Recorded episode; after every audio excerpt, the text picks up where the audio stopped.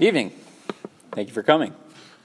Uh, continuing in the Hilchot Sfirata Omer, Shulchan Aruch says, Leil Shabbat Leil Yom Tov, Mevarchim V'Sofrim Achar Kiddush Bevet HaKnesset.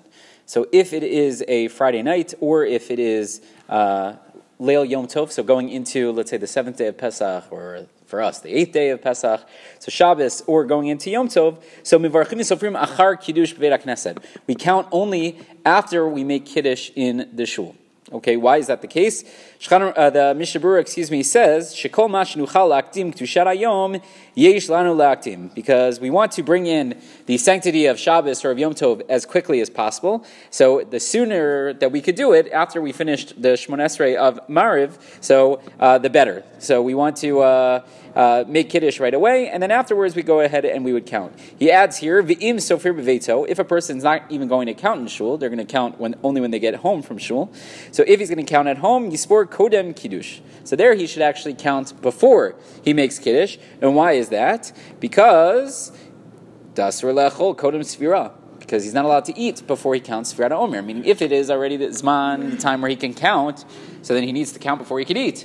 So he would have to go ahead and he would have to count uh, prior to eating. Now, uh, just to throw out a few uh, wrinkles into this. Number one, now that we dive in particularly early uh, and we get home before it's time to count, so for us, it wouldn't necessarily be a problem because uh, if it's not yet time to count, you are allowed to sit down and you are able to eat. Uh, the other thing we had mentioned is that if I have like a set reminder, again, not the emails and the texts because it's going to be Shabbos, let's say, if I have some other reminder that I know uh, every night at 10 o'clock I count Sfirana Omer and I'm not going to forget or I ask someone to remind me, so then I also would be able to sit down and eat. I wouldn't necessarily have to count beforehand. But if I don't have any of those things set up, so we would suggest that you uh, first count and then you go ahead and you eat. Shulchan continues with Motzei Shabbat of Yom Tov uh, on the other end, right, as we leave Shabbos or as we leave Yom Tov. So we count Kodem Havdalah.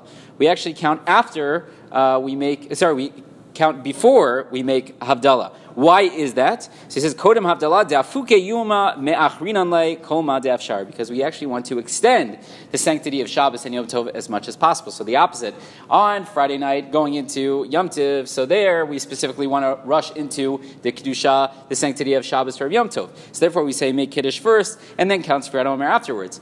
When we're leaving the sanctity of Shabbos, leaving the uh, sanctity of Yom Tov, so there we say, oh, we're not in such a rush to do that, so therefore count Sfirat Omer first, and then go ahead and make Havdalah, and that's specifically Kaddish Titkabel, after the uh, concluding Kaddish that we have. So that's uh, how we have it set up. We'll see maybe uh, one additional detail when it comes to these halachot. But again, the emphasis here is less on the Sfirat Omer and more on the Kedusha of Shabbat and Yom Tov, uh, how we try to rush into it and we try to extend it as much as possible. We shouldn't be rushing to end it, but we should be rushing to start it. Rabbi Chanan ben Omer,